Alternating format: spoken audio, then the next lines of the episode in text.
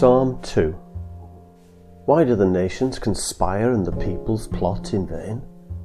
The kings of the earth rise up and the rulers band together against the Lord and against his anointed, saying, "Let us break their chains and throw off their shackles." The one enthroned in heaven laughs.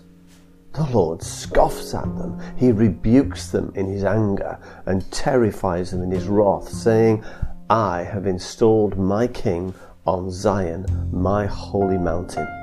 I will proclaim the Lord's decree. He said to me, 'You are my son. Today I have become your father.